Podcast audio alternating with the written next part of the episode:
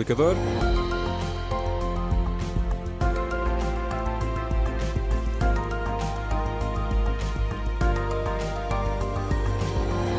Têm sido notícia nesta quinta-feira os protestos dos agricultores que desde manhã cedo têm bloqueado várias estradas. Afinal, o que se está a passar com este setor é o que vamos saber no explicador desta tarde com o Miguel Coelho, que já aqui está. Miguel, afinal, os agricultores queixam-se exatamente de quê?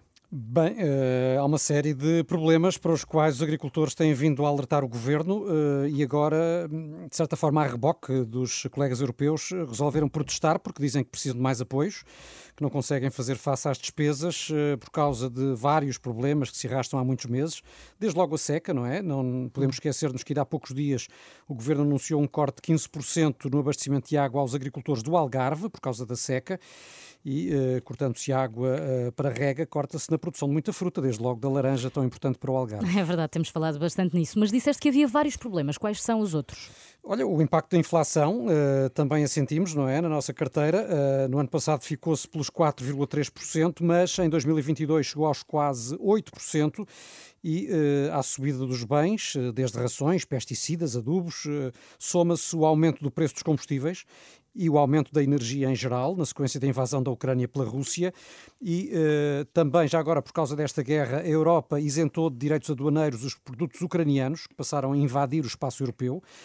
E há, por outro lado, questões em matéria de proteção ambiental, uh, com uma regulamentação que os agricultores consideram excessiva e vêm também depois produtos de países extracomunitários que chegam aqui mais baratos. Portanto, uhum. Eh, os agricultores foram apanhados numa espécie de tempestade perfeita que fez aumentarem muito os custos de produção, ehm, mas ao mesmo tempo Bruxelas tenta seguir à risca as regras acordadas no âmbito da política agrícola comum, a célebre PAC, e que os agricultores contestam. É por isso que essa tempestade perfeita, não é? Como tu lhe chamaste, está a varrer a Europa. Como está a situação lá fora neste momento, desde logo em Bruxelas, por exemplo? Sim, em Bruxelas, que hoje concentrou as atenções porque houve uma reunião extraordinária extraordinária do chefe de Estado e de Governo sobre a Ucrânia e, apesar da agricultura não estar na agenda, os agricultores eh, de vários pontos da Europa foram até lá, quiseram-se fazer ouvir, eh, com dezenas de tratores, eh, estacionaram frente ao Parlamento Europeu, atearam alguns incêndios, lançaram petardos, enfim, houve confrontos com a polícia, uhum. lançaram ovos, de resto, aos agentes. Ui. Mas, para além da Bélgica, há, há, de facto protestos numa série de outros países, incluindo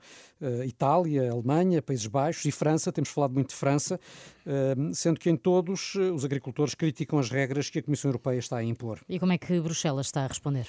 Eh, bom, para já impôs, eh, propôs a, a revogação da, da, regra que obriga os agricultores a manterem parte das terras aráveis uh, em Pousiu durante todo este ano. Era uma das reivindicações. Uh, Bruxelas aqui uh, admite voltar atrás. Ao mesmo tempo também introduziu algumas salvaguardas aos benefícios comerciais dados à Ucrânia para amenizar aqui esta situação. E a Presidente da Comissão Europeia esta tarde já prometeu também reduzir a burocracia, que é igualmente uma queixa dos agricultores. Veremos se serão garantias suficientes. E quanto aos protestos, voltando aqui aos protestos que acontecem neste momento aqui em Portugal, Sim. há ainda muitas estradas cortadas. Quando é que termina o protesto? Está previsto para quando? Não se sabe, é, é tempo indeterminado. Uh, sabemos que está a decorrer uma reunião com a Ministra da Agricultura, pode haver novidades por aí, uh, mas uh, o certo é que no balanço feito pela GNR esta tarde havia 15 cortes de estradas, a grande maioria junto à fronteira, entre elas duas autoestradas, a A25 e a A6, junto à Espanha, mas daqui a pouco às 6 vamos ter reportagem e fazer um novo ponto de situação. Muito bem, estão dadas as explicações, os agricultores estão em protesto, pode ir acompanhando a Renascença para estar atualizado. Este explicador e informação também sempre atualizada em RR rr.pt. Passo por lá.